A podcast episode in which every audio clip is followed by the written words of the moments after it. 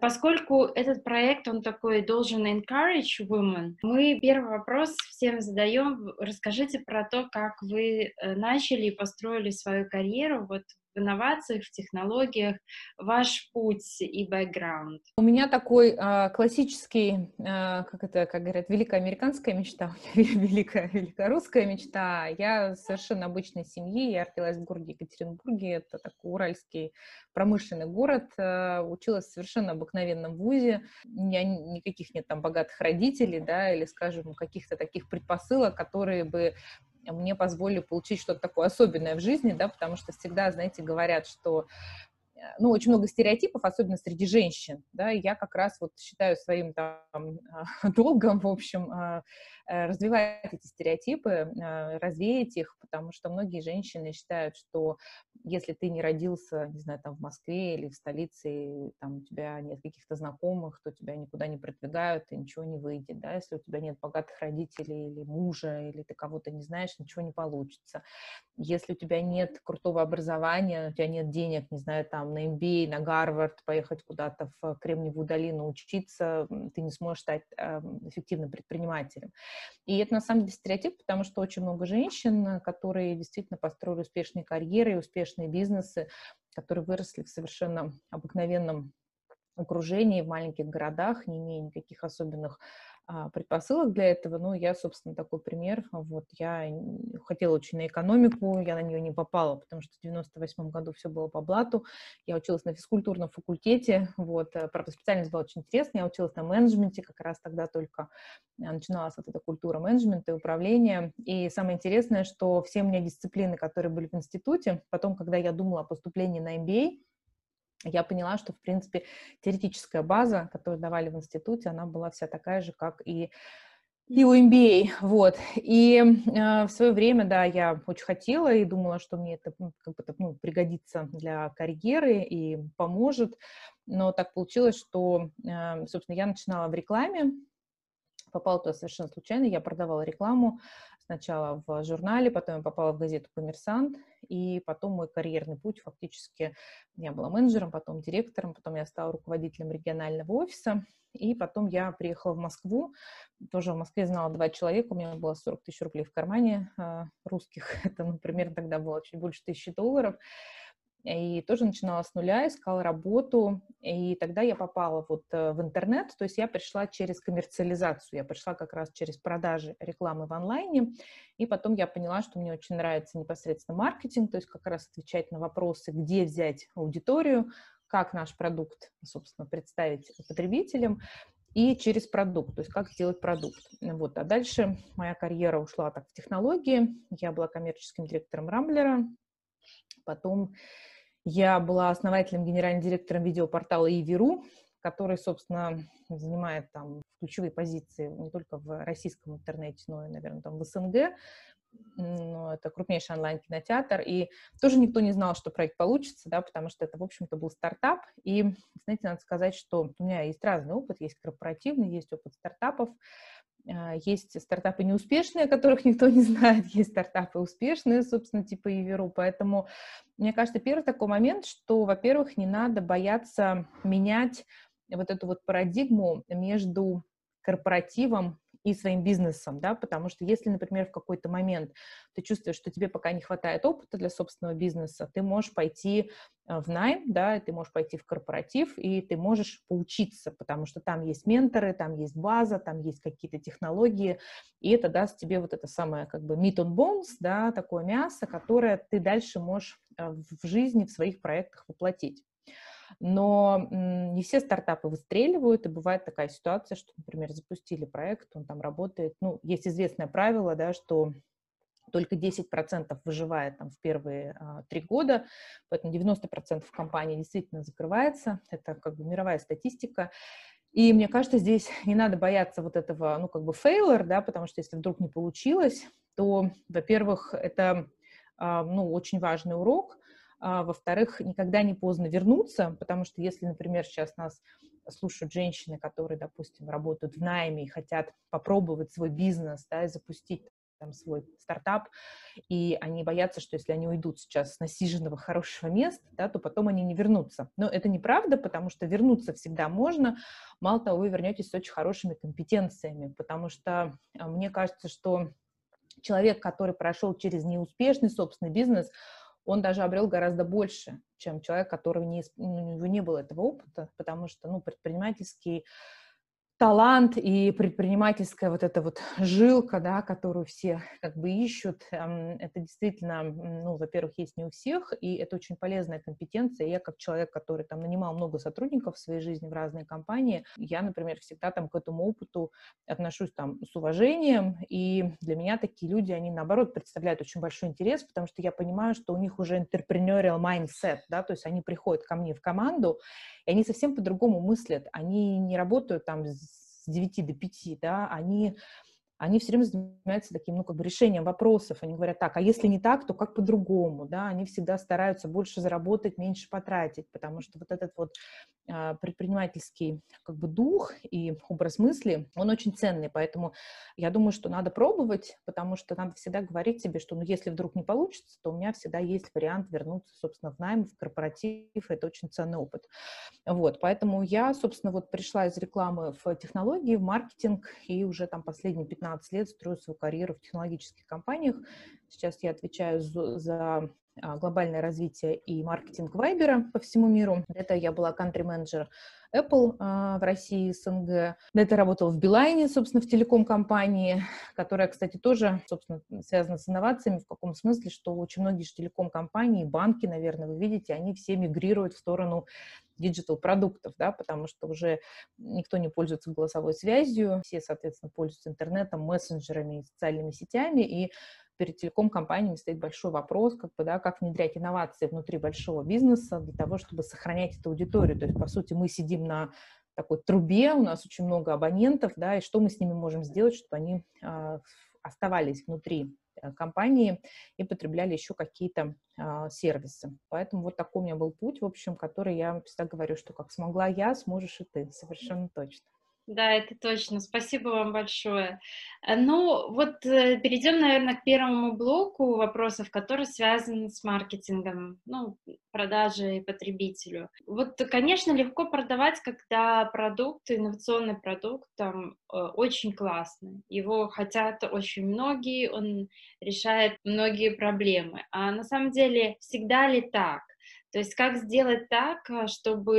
инновацию, инновационный продукт полюбила аудитория, поняла аудитория? Может быть, так? Вы ставите так вопрос, когда подходите к маркетингу продукта? Знаете, как говорят, если бы все мы оценивали с точки зрения полезности, да, э, и с точки зрения того, что потребитель понимает эту полезность, то очень многих бы, ну, очень много бы вещей там в мире вообще не было, потому что, даже, скажем так, если бы потребитель знал, что ему нужно, вот, то мы бы, например, до сих пор жили при свечах, потому что люди не знали, что такое лампочка, и им не нужна была она, да, у них была свеча, которая, в принципе, освещала им бумагу, и как бы было нормально, вот. Поэтому инновация — это всегда то, о чем потребитель еще не знает, да, потому что, например, когда мы говорим о маркетинге, если вспомнить такую теорию, да, то теория всегда начинается с того, что нужно провести анализ потребностей аудитории, да, то есть нужно всегда спросить, а что вы, люди, хотите, да?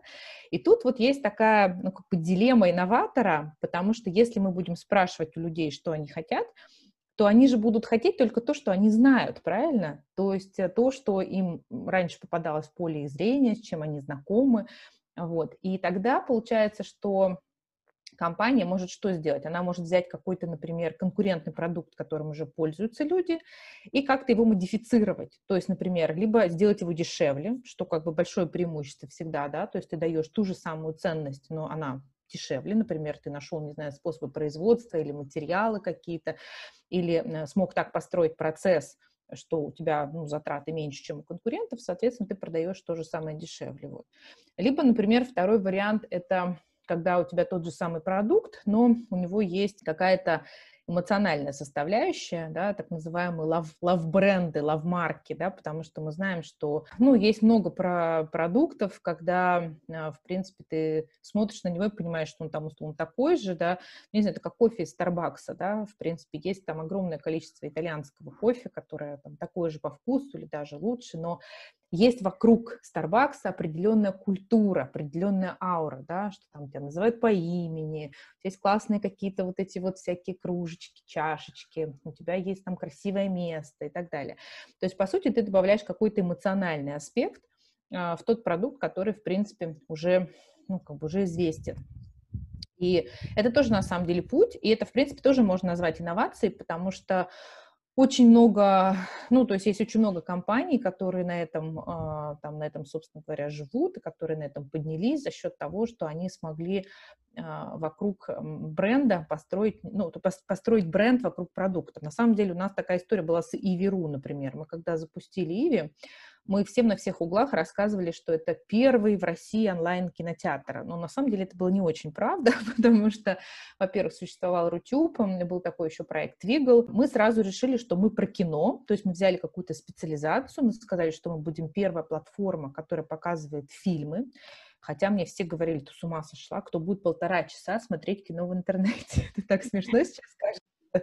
Но тогда мне говорили, слушай, ну хорошо, короткие ролики на YouTube, это я еще понимаю, да, ну полтора часа кино, ты что, ты серьезно веришь, что кто-то будет сидеть перед компьютером смотреть кино полтора часа? Это было очень интересно, да, я прям помню, я был даже с вице-президентом Mail.ru, а на эту тему прям был такой батл, когда он мне объяснял, что я сумасшедшая, мне не, мне не нужно этим заниматься. На самом деле, несмотря на то, что, то есть, во-первых, мы выбрали какую-то нишу, да, то есть выбор ниши, он тоже всегда э, хорошо очень влияет на продажи, потому что даже если, например, ваш весь рейндж продуктов, который вы продаете, он довольно широкий, но если вы с точки зрения маркетинга будете указывать на какую-то специализацию, потому что на Эвиве у нас было то же самое, у нас был очень разный контент, у нас были и мультики, и музыка, и короткие форматы, да, но мы давили на то, что мы как бы онлайн-кинотеатр, хотя, наверное, кино при запуске у нас было даже меньше половины каталога, вот, но за счет того, что у нас было позиционирование, мы как бы отстроились да, и вот эта вот отстройка, а, она в маркетинге как бы сразу дает определенное преимущество, потому что ты понимаешь, как себя отстраивать как бы от, эм, от конкурентов. Вот. А следующий момент — это то, что нам удалось построить именно бренд вокруг продукта. А, ну, бренд, я имею в виду все это, и логотипы, названия, да, как бы и цвета, и то, как выглядело ну, непосредственно приложение. Вот. Нам сразу с самого начала мы хотели, чтобы это все выглядело очень так ну, как бы по-западному, очень так чисто, красиво, как бы круто, да, поэтому мы изначально не ну, как бы не экономили именно вот на этой визуальной составляющей. И вообще сейчас надо, ну, как бы сказать, что люди действительно любят глазами, да, потому что мы получили доступ к очень большому количеству визуального контента. Еще 10 лет назад, например, ну, такого не было, да, то есть я имею в виду, что количество ну, даже, скажем так, источников информации было очень маленько. Сейчас, когда там даже начиная там от, э, от 15 до 95 лет любой потребитель имеет доступ к интернету и видит, не знаю, Инстаграм, Пинтерест, да, и, и лю, у людей поменялось, у них поменялись стандарты. То есть, если, например, раньше можно было, ну, я не знаю, там, открыть магазин или открыть турсалон и напечатать какой-то там дешевый буклет на формате там какой-то, вот помните, раньше флайеры такие были, да, такие буклетики, то сейчас эта история уже не прокатит, потому что люди привыкли к хорошему визуальному контенту, и поэтому, когда ты думаешь о построении бренда, визуальная часть, она сейчас становится очень важной, поэтому об этом тоже как бы стоит, стоит подумать, когда мы говорим о, о маркетинге. Если говорить о каких-то таких вот, ну, прям как бы супер инновациях совсем, вот, а, не знаю, у меня, например, а, знакомые строит супермойку, в которую там заезжает машина, и там ее обрабатывают специальным составом, и там просто вся грязь от нее, значит, потом на протяжении нескольких месяцев отталкивается. И здесь сложность состоит в том, что если это сложный технологический продукт, то нужно понять, как его правильно объяснить аудитории, да, потому что а, тут как бы все идет через полезность. И здесь, конечно, придется ну, сталкиваться с разными скажем так, стереотипами, потому что, в принципе, на самом деле потребители довольно консервативные. То есть мы знаем вот эту вот кривую, да, когда у нас есть новаторы, соответственно, да, потом есть там последователи, там есть консерваторы. Вот. И новаторов обычно очень небольшая часть. Это те люди, которые готовы попробовать. И если, например, вы все-таки идете по пути какого-то вот совершенно необычного продукта, а, то, конечно, тогда имеет смысл э, сделать так, чтобы вашими первыми потребителями стали вот эти новаторы, у которых довольно большая зона влияния, то есть это инфлюенсеры. Инфлюенсеры — это не обязательно блогеры, да, конечно, хорошо, если это будут, не знаю, какие-то известные люди, но это могут быть известные люди в каких-то своих узких нишах, узких кругах, которые фактически могут дать вам ну, как бы референс, которые могут сказать, что да, там эта технология классно работает, мы попробовали, она работает очень круто. Этот человек, он имеет вес в определенных, ну, как бы в определенном сообществе, в определенных кругах, и, соответственно, фактически вы как бы, ну, там, заручаетесь его поддержкой. Таких людей, например, можно брать в менторы проекта, если мы говорим о каких-то стартапах, то обычно это как-то хорошо работает. Вот если посмотреть, например, на презентации западных стартапов, у них всегда есть такой слайд. У них есть слайд, который называется «Команда», где, соответственно, люди, которые делают проект. И у них есть всегда слайд-менторы, то есть люди, которые как бы нам помогали, и, соответственно, чем а, выше там ну, какие-то credentials у этих людей, они какие-то ученые, да, или они там топ-менеджеры в, в той нише, в которой вы запускаете проект, то у вашего проекта сразу получается такой вот ну, как бы trast, credibility, да, то есть доверие и ну, высокая степень уверенности в том, что вы понимаете, понимаете то, что вы делаете, вот. Поэтому, ну, как-то под, под, подводя итог, да, соответственно, если ваша инновация, она связана с тем, что уже люди знают и чем они уже пользуются, но вы, соответственно, что-то э, улучшаете, вот, то м, здесь, как я уже сказала, имеет смысл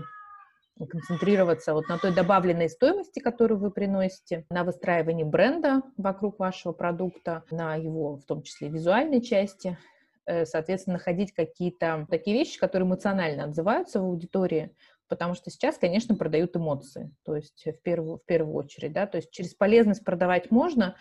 но просто все что, все, что мы видим вокруг, да, потому что все равно все каналы коммуникации, они все равно сводятся в digital, да, то есть если даже условно представить, что у вашего проекта есть, не знаю, бюджет на телевизионную рекламу и так далее, да, мы можем, мы можем увидеть, что все большие бренды все равно из телека все ведут на сайт, они ведут мобильное приложение, отсканируй QR-код, напиши нам в чат-бот и так далее, да, то есть вся коммуникация все равно идет в digital. Нужно максимально думать о том, как вы, э, собственно, вот станете этим эмоциональным брендом для потребителя,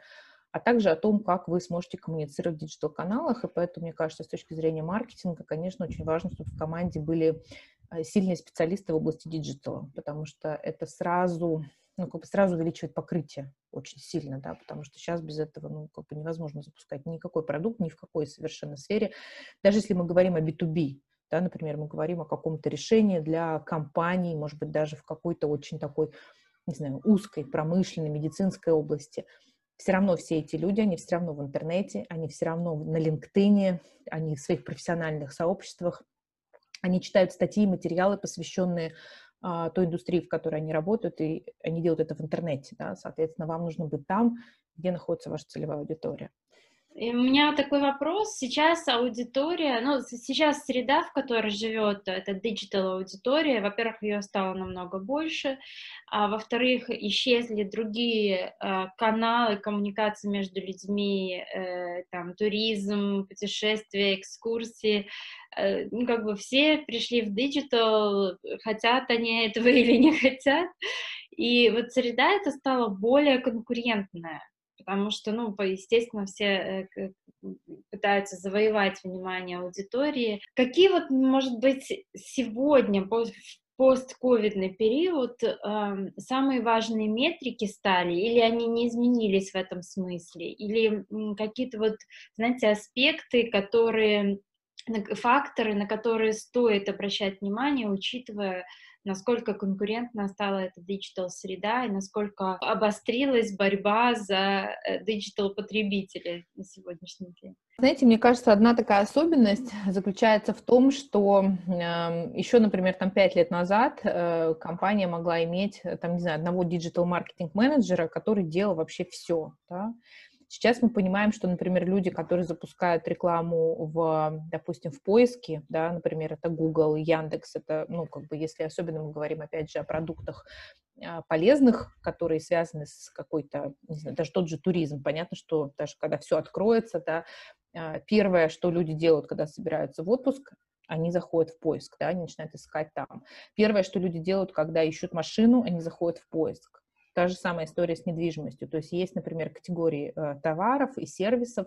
когда с поиска начинается user journey, так называемый, то есть путь потребителя. То есть предприниматель, а там, ну и топ-менеджер должен очень хорошо понимать, как выглядит вот этот вот путь, как выглядит путь э, потребителя от момента, когда ему пришла идея, что он хочет что-то купить или посмотреть, да, до, ну, фактически до самой покупки. Потому что вот этот цикл, он сейчас очень неравномерный. То есть это не как раньше. Ты пришел в магазин, посмотрел глазами, руками потрогал, как бы купил, да, или там путевку, пришел в турагентство, купил, улетел. Сейчас это такой очень рваный путь, соответственно, это поискал в поиске, потом посмотрел в Инстаграме, не знаю, видеоролик или там увидел какого-то блогера, зашел на YouTube, посмотрел, собственно, тоже, например, там видео какое-то экспертное, если, например, про машину, допустим, говорим, да, можешь ногами зайти в автосалон, потом можешь зайти на какие-то, допустим, форумы, почитать, что пишут люди на форумах, подписаться на какого-то инфлюенсера в этой области, и получается, что путь потребителя, он такой не, ну, как бы он очень неровный, он такой, как это, тахик, тахикардия, такая кардиограмма получается, и а, тогда компания, она должна, э, ну, быть фактически во всех возможных точках соприкосновения, да, то есть вот эти вот точки контакта с потребителем множественные, ты должен быть везде. И для этого тебе нужно, чтобы люди, которые работают у тебя в команде, они разбирались в этих каналах коммуникации, потому что люди, которые, например, занимаются, как я начала, вот размещением там контекстной рекламы, они ничего не понимают в ТикТоке, например, да, хотя, может быть, казалось, например, что вроде ТикТок — это какая-то детская соцсеть, но это неправда, потому что сейчас они начинали, да, как соцсеть, там, 12-17 э, лет, но сейчас там продается уже все, и, в принципе, там уже люди всех возрастов, и очень много, например, там экспертного контента, и много потребителей, которым там 30-35 плюс и так далее, да. Если мы говорим, например, про мессенджеры, это вообще отдельная история, да, потому что мессенджеры, э, сейчас очень много историй, связанных с чат-ботами. Соответственно, нужны люди, которые умеют строить эти чат-боты, которые понимают, там, какая функциональность должна быть, чтобы это было немного, но это было полезно, это решало какие-то а, запросы потребителя. А в digital-каналы уходит, например, все, что связано с обслуживанием, с клиентским, да, потому что если раньше мы там часами висели на телефоне, звонили в компанию, говорили, у меня там не работает это, да, или что-то не запускается, Особенно это важно для предпринимателей, а, которые собираются работать ну, с, клиентами, да, потому что как только у тебя появляются клиенты, у тебя сразу возникает вопрос, support. Саппорт — это супер важная функция, да, то есть там, например, там, не знаю, еще 15 лет назад вообще даже слова такого у нас никто не знал, как у нас в СССР было, вы купили, и как бы и все, и скажите спасибо, что вам на что-то досталось, да. Соответственно, сейчас саппорт — это супер важная функция, и мы понимаем, что чем больше ваша клиентская база, чем больше вы продаете продукта, особенно если продукт какой-то технически сложный, или это сервис, например, какой-то, не знаю, это может быть агентство по подбору нянь условно, да, или клининг, или доставка, или цветы, все что угодно. У тебя сразу возникает э, клиентская поддержка, и твоя задача сделать так, чтобы эту клиентскую поддержку можно было максимально диджитализировать, да, потому что, как известно, там по правилу Паретта 80% проблем можно решить 20% усилий, да, поэтому нужно понять, как, где вот эти pain points, где эти 20%, которые решают, да, и какие инструменты мы можем применить. Может ли это быть, не знаю, там, мобильное приложение, да, self-service такой, или это может быть чат-бот, или это может быть, а, не знаю, там, искусственный интеллект, например, ну, когда ты там вводишь свой запрос, тебя посылают на определенную страницу. Как вы просто задали вопрос про постковидный мир, мне кажется, постковидный мир, он просто это усилил многократно. То есть мы бы пришли к этой модели своими ногами, например, допустим, лет через там 5-7, да, но поскольку это случилось, по сути, мы получили такой, помните, был такой фильм «Форсаж», у них была какая-то такая жидкость, она, кажется, называлась какая-то закись азота или что-то такое. Ты ее туда наливал, и машина уезжала в пять раз быстрее. Вот ковид — это такая так называемая закись азота, которая просто наш мир, она, ну, как бы перенесла на пять лет вперед, с точки зрения развития диджитала.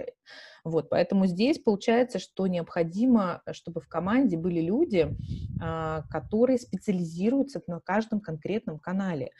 И, эм, к счастью, сейчас модель вообще устройства компании, она, ну, поскольку мы все перешли на удаленку, да, массово, она предполагает очень много работы, например, на фрилансе, да, проектной работы. Поэтому, мне кажется, это, наоборот, хорошо, потому что вы можете подбирать команду под задачи. То есть сейчас, например, есть задача запуска продукта, да, нужно продумать бренд, визуал, ценности, например. Вы собираете команду, где у вас есть дизайн, э, стратег, например, да, бренд-менеджер.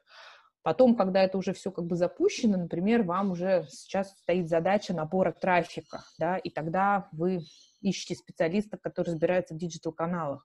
Вам приходит человек, который занимается контекстной рекламой поисковой, человек, который умеет там работать с ТикТоком, человек, который умеет работать э, в Инстаграме с визуалом, например, человек, который умеет покупать рекламу в Фейсбуке, в Инстаграме. Интересно, что это совершенно разные люди, потому что человек, например, который таргетолог и умеет закупать рекламу в соцсетях, это совсем не тот человек, который умеет делать, например, классный продающий контент для соцсетей, потому что один человек, он про математику, про эффективность и про затрату бюджета и про конверсии, а второй человек, он как раз про эмоции, про создание эмоционального продающего контента, про вовлечение аудитории, да, то есть это совершенно разные люди. Сейчас, да, случился такой вот, как бы, такой буст, и э, поэтому э, предпринимателям, ну и, собственно говоря, топ-менеджерам тоже важно понимать, что